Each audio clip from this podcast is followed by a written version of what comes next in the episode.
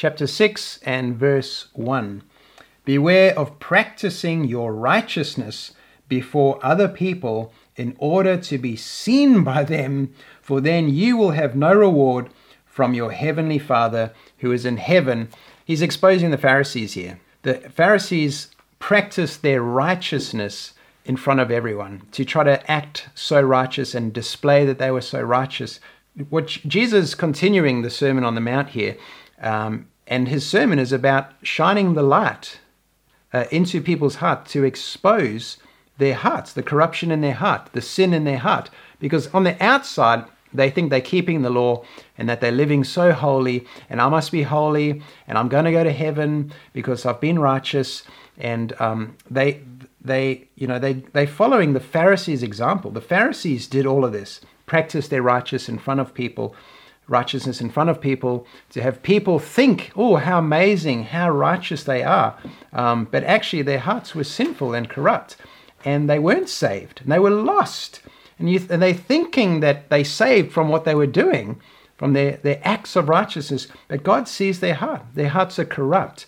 And so these Jewish people that Jesus is speaking to, he's trying to break them out of uh, living so enamored and in, in awe of the Pharisees.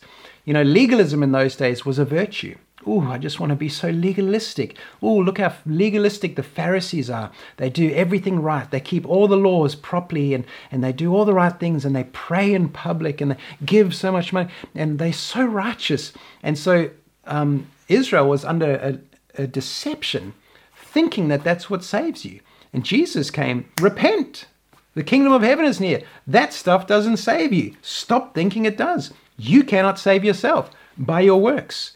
Your hearts are corrupt. Your hearts are sinful. You can never save yourself. It's like trying to pull yourself out of a deep pit with your bootstraps, with, with your shoelaces. It's impossible. You can't do it. No matter how, you cannot be perfect like your heavenly Father. It's impossible. And Jesus had to hearten the law to show them how imperfect they were, and he kept shining a light into their heart to to for, for them to see their own corruption and sinfulness, so that they would abandon that and call out to a Savior and receive Him as Lord and Savior and put their faith in Him. And so He's exposing hypocrisy, people that practice their righteousness in front of others to try to look so holy and righteous. Again, He's saying God sees the heart. Um, and and you know, if you're truly born again and you're you child of God, you don't need to go and practice all these things to try to show people how holy you are. Um, you know, you just you just live secure. Um, anyway, verse 2 Thus, when you give to the needy, sound no trumpet before, before you, as the hypocrites do in the synagogues. So he's saying the hypocrites, the Pharisees, they sound trumpets as they're giving, um, and in the streets, that they may be praised by others. Truly, I say to you, they have received their reward. So, in other words, all of their giving, it looks amazing. People are like, oh, they're so generous. They're so righteous. They're so holy. God must be so impressed. Just like we're so impressed, and all the people are so impressed. Look how much money they're giving. God says they received their reward. In other words, that's not actually righteousness. Um, the, the reward they received is people's accolades and people like being so impressed with them, but God's not impressed. God's not giving them any reward. That's not righteousness. Amen. Like that, that is intense. What Jesus, Jesus is saying, if you're going to rely on these external works in, in front of other to try to impress people, these things are not righteousness. And God is not impressed. Um, but when you give to the needy, do not let your left hand know what your right hand is doing, so that your giving may be in secret, and your Father who sees in secret will reward you. Um, now, yes, this is a good way to give. Um, in the new covenant, you know, this is how we could, should give. It's like because our hearts are right. It's like I'm not giving this to try to prove my righteousness. I'm not giving to try to show off and let other people think how righteous I am. Listen, I'm a child of God. I know I'm righteous. And so I'm not giving for the wrong reasons. I'm, I'm giving because I love people. I have my father's nature, my father's heart. and he loves people, and it's all his money anyway. And I'm, I'm just taking what's his and that he's entrusted to me, and I'm blessing other people with it. And the reason I'm doing it is because I love them and I care about them and I want to help them. I'm not doing it to try to win accolades. I'm not trying to do it to try to earn God's approval and to prove my righteousness or earn my righteousness. And, God, and this is what Jesus is saying. If your hearts truly were secure, if your hearts truly were saved, if you really were born again, this is how you'd give. You, you wouldn't even let your left hand know what your right hand's. It's like you don't need to get people's approval. You don't need to try to earn God's love. You're doing it. You can do it completely in secret because your heart is pure. Your motives are right. I know I'm saved. I'm not doing it to be saved. I know I'm saved, and I'm doing it because I love. And that's the difference between the old covenant and the new covenant. Um, under the old covenant, people had sin in their heart, and and and they had law to try to control that sin. And and the law, you know, um, told you, commanded you to love people, and you must do this and you must do that, and that looks like love. And so they're doing all these things, not committing adultery, not killing, not lying, and it looks like acts of love, but you don't need a heart of love to do it. Your motives are wrong. You, you're doing it because you don't want to be judged. I don't want to be cursed. Or you're doing it because you want to be blessed and receive some kind of blessing. Um, but in the new covenant, we believe in Jesus and God gives us a new heart. He takes out our heart of stone and He gives us a heart of flesh, and it's, it's God's heart, it's His nature. It's a reborn spirit that's full of the nature of God and it's full of His love.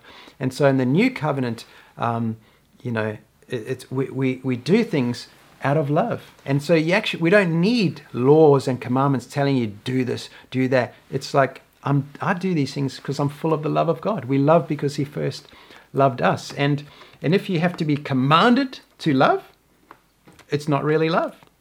Amen. No one needs to command me to love. God doesn't need to command me to love. I just got to I just I got to just live from his presence, live from my new nature live in His presence, encounter God, actually know God. And when you do, when you live from your new nature in fellowship with the Holy Spirit, in, in the presence of God, I tell you, you'll be moved by the love of God. And when you give, it comes out of love. It doesn't come out of works and trying to get some kind of a blessing or trying to earn your righteousness before God. That's the big difference. And that is what Jesus is showing here. Verse 5 and when you pray, you must not be like the hypocrites, for they love to stand and pray in the synagogues and at the street corners, that they may be seen by others. Truly I say to you, they have received their reward. But when you pray, go into your room and shut the door and pray to your Father who is in secret, and your Father who sees in secret will reward you. So, again, that's exactly the same as the previous verses, the same heart. Verse 7 And when you pray, do not heap up empty phrases as the Gentiles do, for they think that they will be heard for their many words. Do not be like them, for your Father knows what you need before you ask Him. Pray then like this. So don't pray like the Gentiles, um, you know, lots of words, and it's it's just unbelief. You know, you just don't trust in God, and you just babbling. It's ritualistic prayer. There's no real connection to God. You don't have faith. Um, Jesus saying, you know, don't pray like that. Um, and then he says, this is how you should pray. Now you have to remember that Jesus isn't speaking this to the modern church, the today church. He's still speaking this to Israel, these Jewish people that were in the middle of transitioning. He was helping them to transition out of law and works and into faith and grace. And so this is still before the cross, you have to understand. Um, this is still in somewhat of an old covenant context. So there's some things in here that you, you could take for today, but there's some things in here that are definitely not for today. And uh, I'll, I'll explain and show you why. So, our Father in heaven, hallowed be your name. Yes, amen. We can we can pray that as believers. Our Father in heaven, hallowed, praised, honored be your name. Okay, your kingdom come, your will be done on earth as it is in heaven. And amen. Like that's what we want. We want as it is in heaven to be done here on earth. The heavenly realm, the kingdom realm, we want to see that on earth. But but actually what Jesus is saying, he's talking about the kingdom. Repent for the kingdom is near. And um, you know, the kingdom is at hand. And so when you're praying, as your heart is transitioning, pray, yes, your kingdom come, your will be done, your plan of salvation for the Gentiles and for Israel, of having faith through, through the Messiah, the, the Messiah that has come, this plan of salvation, yes, let it come. We want it. Not like the Pharisees who rejected it, but like Israel that has repented, been baptized in the river, transitioning out of works and law. The kingdom is at hand. Now it's coming through faith in Christ. The Messiah is bringing the kingdom. Yes, God, let your kingdom come. It's an agreement. Israel, agree with this kingdom, agree with this transition. And that's what he's, he's teaching them. Give us this day our daily bread. Okay, I mean, you could, you could say Jesus is the daily bread, He's the bread of life. God, give us Jesus. Give us the words of life. Give us your words of life. Give us our daily bread, not just relying on old covenant, old law, you know, that's disconnected from God, but we're coming into a place of connection with God. And um, we want to hear the voice of God, the words of God. Jesus, speak to us through Jesus. God was speaking through Jesus. Um, the Pharisees, the law legalists, didn't want to hear it. They didn't want daily bread. They didn't want to hear God. They didn't want change. They just wanted the old law, religion, and control. Um, and religion is what's left when God has moved on. But God is saying to these, Jesus was saying to these people, no, no, God's kingdom is coming. Pray, His kingdom comes. Agree with this coming kingdom and, and call out to God for the words. Move with the words of God, the daily bread. Um, and these, the, this daily bread was coming through Christ. And, um, you know, on the Mount of Transfiguration, you know, in Matthew 17, we're going to read it later. Um, you know, Peter and, and John, they go up with Jesus, and, you know, the glory is there. And they see Moses and Elijah, that represents the law and the prophets. And, um, and, and then a big voice from heaven comes and says, This is my son, Jesus, my, my son, my beloved son. Hear him. and so, and so don't hear Moses and Elijah, don't hear the law and the prophets, hear Jesus, because the law came through Moses, grace and truth came through Jesus. And the Bible says in Romans 3 that the law and the prophets point to Jesus. They testify. Their whole purpose, the whole purpose of the law and prophets was to reveal Jesus, was to point to Jesus. The law and the prophets can't save you, but Jesus can. But now a righteousness from God has been revealed from heaven the righteousness that is by faith, that even the law and the prophets speak about, testify about. And so the daily bread is hearing Jesus, receiving his words. And that's how you should pray. God, give us your words. We want to hear Jesus. We want to hear your will, your plan. Verse 12, here we go. And forgive us our debts as we also have forgiven our debtors. Lead us not into temptation, but deliver us from evil. Verse 14 For if you forgive others their trespasses, your heavenly Father will also forgive you. But if you do not forgive others their trespasses, neither will your Father forgive your trespasses. And so you can see that that right there is not a new covenant context. Okay, that is under the old covenant, that is pre cross. Um, and so that part of the Lord's Prayer um, it's it's a little bit complicated, and I wouldn't apply that to the church. Okay, and in fact, the Lord's Prayer really isn't for the church today. Okay, like I know that that might sound blasphemous, and the the church prays it religiously. Now, look, if you want to pray the Lord's Prayer and that helps you, go ahead. I'm not, I'm not trying to knock you for that. Um, but if you understand the context, you'll realize this is before the cross. This is Israel transitioning out of works and out of law and coming into faith based thinking. The kingdom is at hand. And, and this is them praying for the kingdom, wanting the kingdom, wanting the words of Jesus, to receive the words of Jesus. Um, but this whole issue of, of sin, and um, if you don't forgive someone, then God won't forgive you. That again, that's God. Jesus, he's he's dealing with the heart, um, and and this he's showing the, the requirements of the law. Okay, he, again, he's heightening the requirements of the law so that he can shine a light into people's hearts. He's saying, if you're not willing to forgive others, how do you think? Why do you think God should forgive you? If you want to live by the standards of the law, and you're not prepared to forgive other people, why do you think God should forgive you? It's like, no, if you want to be perfect, if you want to be absolutely perfect and righteous, then um, don't just expect God to forgive you. You need to forgive everyone else. Like, even when they don't deserve it, you should forgive them. They've, they've got debts against you. You know, it's not even just sin, it could be other debts, like you've lent them money.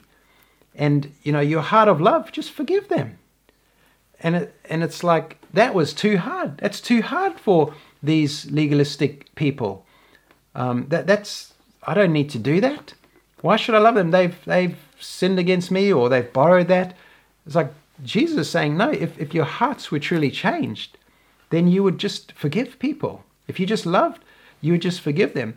Um, and so there was all kinds of things happening here. He was exposing their hearts. Um, but the reality is, after the cross, the Bible says in a couple of places that, um, you know, forgive others just as God has forgiven you in Christ Jesus. Okay? And so in the new covenant, we've been forgiven. Jesus, God has forgiven us in Christ. We're fully forgiven of all of our sins. God is no longer counting our sins against us. So in Christ, we're forgiven.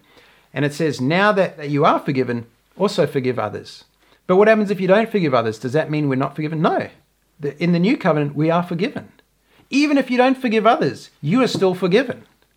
Okay? So in the new covenant, we're not forgiving others to try to get forgiveness. Under the old covenant, you know, Jesus heartening the law, he is saying, forgive others, otherwise you won't be forgiven. So this is a work. This is, if you want to be perfect by the Lord, you need to keep this perfectly. So if you want to be forgiven, you need to forgive everyone else. Um, forgive everyone their sins, which is very hard for these Israelite people to do. And so, but that's pre the cross, that's before the cross. That's why you, I wouldn't be praying these things, because this isn't spoken to the church. This is spoken to religious Israel who is in transition. The reality is, after the cross in the new covenant, we come into Christ, and our forgiveness is not contingent on us forgiving others. Our forgiveness is contingent on us receiving Jesus as our Lord and Savior, believe having faith in Jesus. When we have faith in Christ, we're forgiven in an instant, in a moment of every sin, past, present, and future. Or we receive the gift of total forgiveness. And that is how God relates to us, that is how He treats us. We're forgiven. He's no long, He's separated our sins as far as the east is from the west. He's no longer counting our sins against us. He remembers our sins no more. There's so many scriptures. Eh, God was in Christ reconciling the world to himself, not counting men's sins against them, you know, having forgiven us all of our sins. And so in the new covenant, we're forgiven in Christ forever, forgiven. Whether we forgive others or not, we are still fully forgiven. That's the wonderful news of the new covenant. Now, from that place, from that forgiveness, we should forgive others because we realize we don't deserve forgiveness. Neither do others deserve forgiveness. They don't deserve to be forgiven. Those people that did all those terrible things to me, you know, they don't deserve to be forgiven. But you know what? Neither did I deserve to be forgiven. And yet I, I was forgiven. God forgave me. I didn't deserve it, but He forgave me. Wow, the mercy, the grace of God. You know what? I should extend that to other people.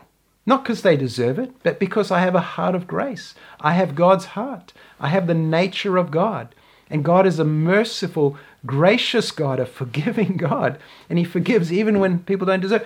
And so I should extend that same grace to other people. But under the old covenant, you know, what Jesus is saying here, if you want to be perfect, then you need to forgive everyone. Otherwise, God's not going to forgive you. Okay? So again, He's taking it back to works and law heartening it to, to expose the heart. All right.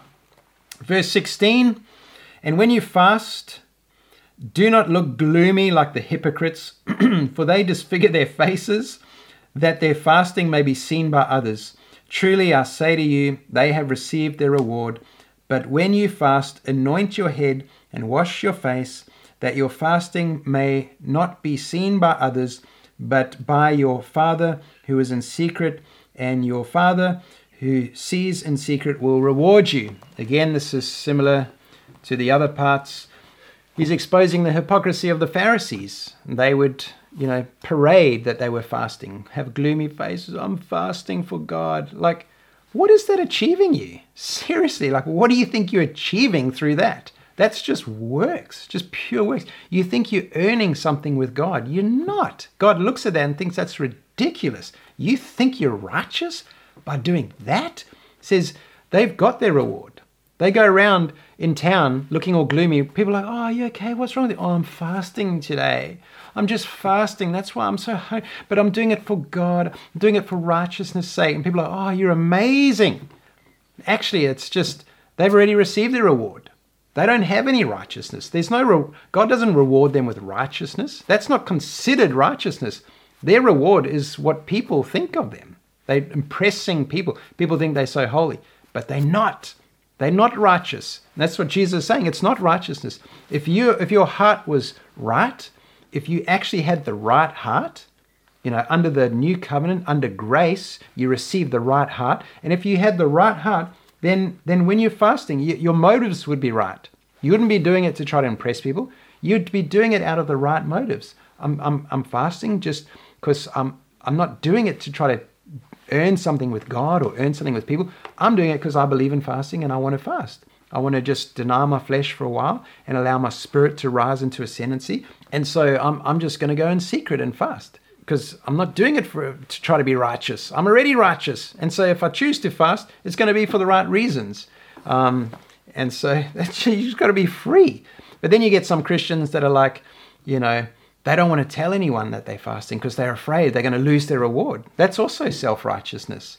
It's like, you know, I'm, I'm a believer and I'm fasting, and then other person, oh, what's wrong with you? Like, what's right? Oh, no, don't tell them, don't tell them you're fasting because then you lose your reward. Well, why are you fasting then? What are you doing? You're you doing it for a reward? Like, shouldn't be fasting then. okay? The, the, the, reason, I don't care. I'll, tell people I'm fasting. You know, I, I mean, I, I don't go out of my way to tell people I'm. If I want to fast, okay, I still believe in fasting. Not, not to try to twist God's arm or earn anything from God. Fasting's not about God. Fasting is about me. It's about me subduing my flesh and allowing my spirit to rise into ascendancy so I can spend some time with God and walk with God and hear the Holy Spirit's voice, but get more in tune with the Holy Spirit. In the new covenant, people fasted. The, the, the teachers and the prophets in Acts 13, they fasted. And when they fasted, then the Holy Spirit spoke. So it, they just got more in tune with the Holy Spirit through fasting. Do you have to fast to hear God's voice? No. But when you fast, you do get more in tune with God, especially if it's an extended time of prayer. It's like you're tuning out the loudness of the world, the noise of the world, the clutter of the world, the unbelief of the world. You're just tuning that out. No Facebook, no YouTube, you know, no food, you know, food screaming at. It's just tuning it out, not doing that stuff, denying myself, not focusing on that. I'm focusing on God, spending time with Him. I'll tell you, when you do that, you're gonna you're gonna hear God. You're gonna get more and more in tune. You're gonna feel the presence. You're gonna feel the the anointing, the nuances of God, and you hear God better. And if in the middle of that fast someone says, "Oh, you look a bit pale," I'm like, uh, you know, what's wrong? oh, nothing's wrong. I'm just fasting. You know, oh no, you've lost your reward. I don't, I don't care about that. That's not what Jesus is saying here. He is he's exposing the hypocrisy of people that that rely on works to save them. Verse 19. Do not lay up for yourself treasures on earth where moth and rust destroy and where thieves break in and steal, but lay up for yourself treasures in heaven where neither moth nor rust destroy and where thieves do not break in and steal. And where your treasure is, there your heart will be also. The eye is the lamp of the body. So if your eye is healthy, your whole body will be full of light, but if your eye is bad, your whole body will be full of darkness. If then the light in you is darkness, how great is the darkness? No one can serve two masters, for either he will hate the one and love the other, or he will be devoted to the one and despise the other. You cannot serve God and money. So what's what's he saying here? I think he's saying here don't put your trust in money, put your trust in God. Don't serve money, serve God. Don't rely on your wealth, on your riches to save you. Trust in God to save you. And very often Jesus would um, compare the rich and the poor, and uh, you know, the, like the proudful rich versus the humble poor. That it's easier for the poor to receive the kingdom because they they empty, they humble, they reliant, um, and they dependent, and they easily receive God because They they humble and they're dependent. Um, but the rich are full of themselves. You know, they rich in spirit, whereas the poor are poor in spirit. Um, the rich are rich in spirit and full of themselves and relying on their on their wealth. And all that that is going to achieve for them is some riches here on earth, some wealth here on earth. But moths and rust will destroy that. Thieves can steal it. And so you're putting your hope in your money, in your riches, in your abilities. Well, that kind of stuff is all going to pass away. Don't do that. Put your trust in God. Put your trust in Jesus. And by doing that, you store up riches in heaven. Ultimately, those riches is His righteousness, is an eternal righteousness. It's the gift of righteousness, and no one can take that away. Can no nothing can corrupt that, steal it. Uh, it lasts forever and ever, and that's the most important righteousness, not what you do here on earth to get rewards and accolades. So Jesus is saying, don't put your trust in money. And the Pharisees, they loved money. Jesus said they were greedy and they in love with money. And so money actually was an idol for them that they weren't willing to give up. It, it caused their eyes to be dark, you know, darkness, lust after money and the idol of money and it, it caused corruption to come into their whole being.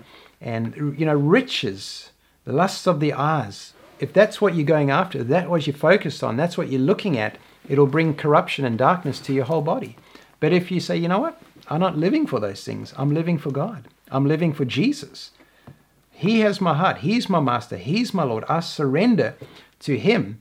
Um, then your eyes are, there's light in your eyes, and your whole being will be filled with light and um, saying you cannot serve God and money. It's just very simple. And the thing was, um, if you're serving money, it is also it's a sign of unbelief. If you're serving God, it's a sign of faith. So again, it's a contrast of unbelief and faith. Um, when you serve God, you're not worried about money. It's like I trust God. I trust that He's my source. I have faith.